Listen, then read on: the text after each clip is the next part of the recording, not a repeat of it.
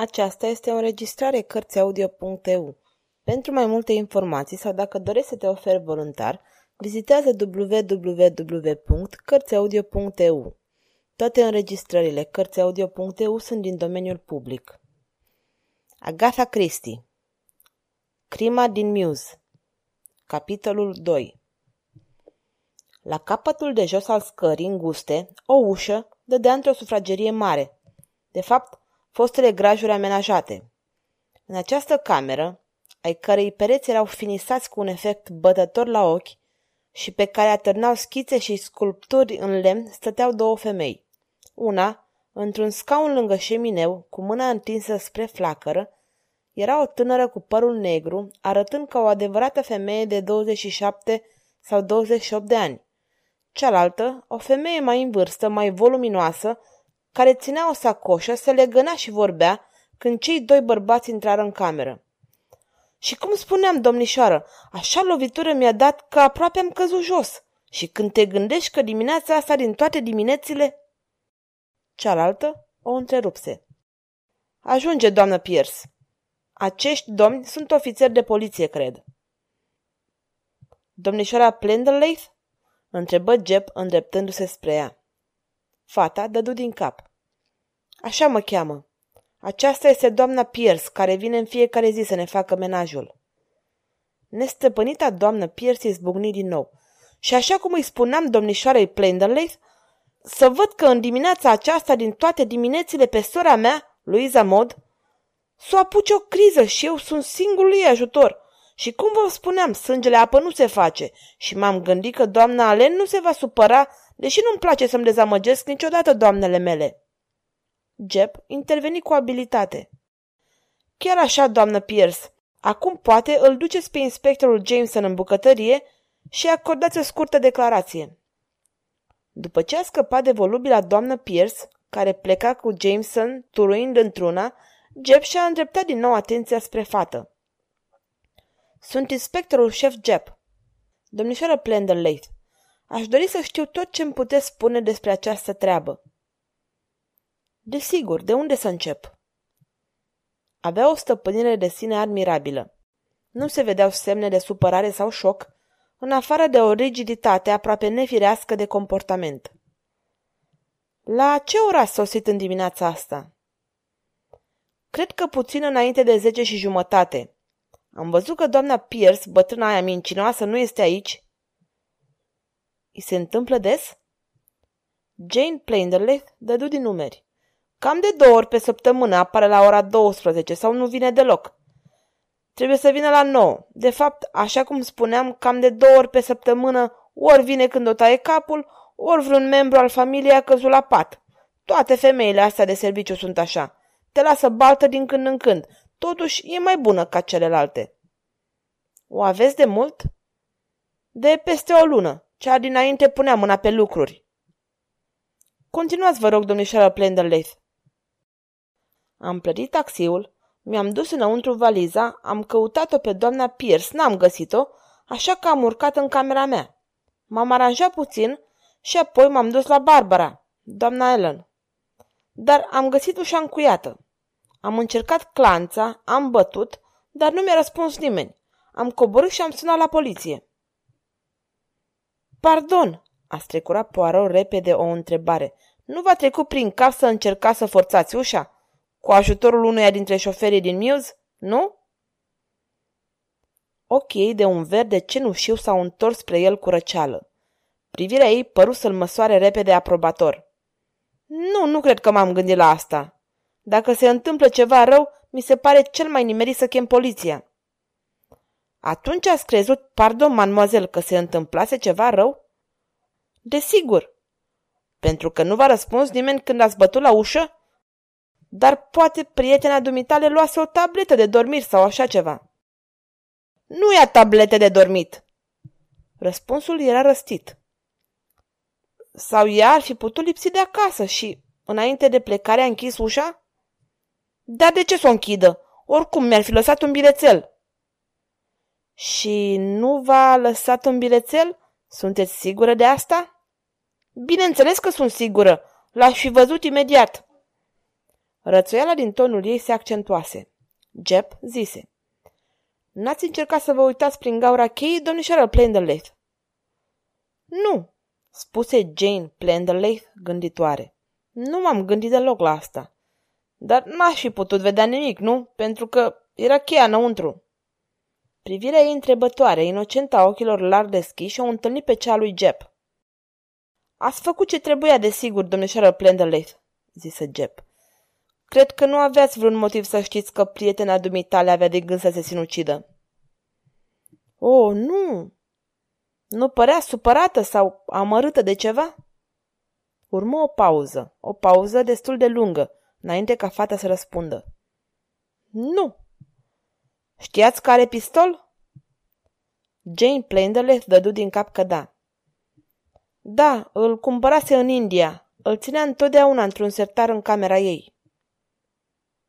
"Hm. Avea autorizație pentru el?" "Cred că da, nu știu sigur." "Acum, domnișoară Plenderleith, puteți să-mi spuneți tot ce știți despre doamna Allen. De când o cunoașteți, ce rudă are, totul de fapt." Jane Plenderleith încuvință. "O cunosc pe Barbara de aproape cinci ani. Am întâlnit-o prima dată într-o călătorie în străinătate, în Egipt mai precis. Se întorcea din India. Fusesem puțin la școala engleză din Atena și îmi petreceam câteva săptămâni în Egipt, înainte de a mă întoarce acasă. Am făcut o croazieră pe Nil împreună, ne-am împrietenit și am descoperit că ne plăceam. Pe vremea aceea căutam pe cineva care să împartă cu mine un apartament sau o căsuță. Barbara era singura pe lume. N-am gândit că ne vom împăca împreună." "Și v-ați împăcat?" întrebă Poirot. "Foarte bine. Fiecare dintre noi avea prietenii săi. Barbarei îi plăceau petrecerile. Prietenii mei erau mai mult iubitori de artă. Probabil că s-a potrivit să fie mai bine așa." Poirot dădu din cap afirmativ. Japp continuă: "Ce știți despre familia doamnei Allen și despre viața ei înainte de a vă întâlni?" Jane Plenderleith ridică din numeri. "De fapt, nu știu prea multe. Cred că numele ei de domnișoare a fost Armitage." "Despre soțul ei? Nu cred că era tipul cu care să te poți lăuda. Cred că era bețiv. Mi se pare că a murit după un an sau doi de la căsătorie. Au avut un copil, o fetiță, dar a murit la trei ani. Barbara nu vorbea mult despre soțul ei. Cred că se căsătorise cu el în India când avea vreo șaptesprezece ani.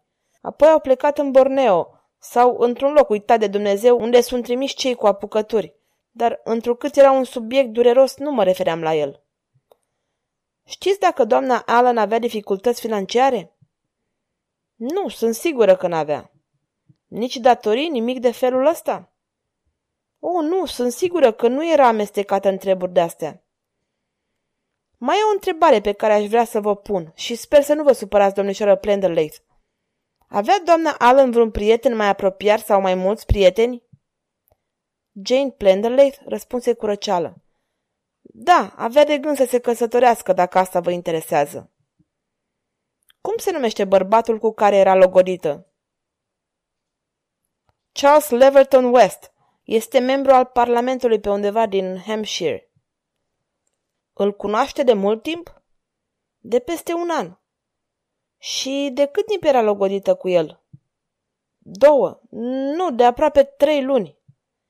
"Din câte știți, s-au certat vreodată?" Miss Plenderleith dădu din cap că nu. "Nu, aș fi surprinsă dacă s-a întâmplat așa ceva. Barbara nu era din fire certăreață."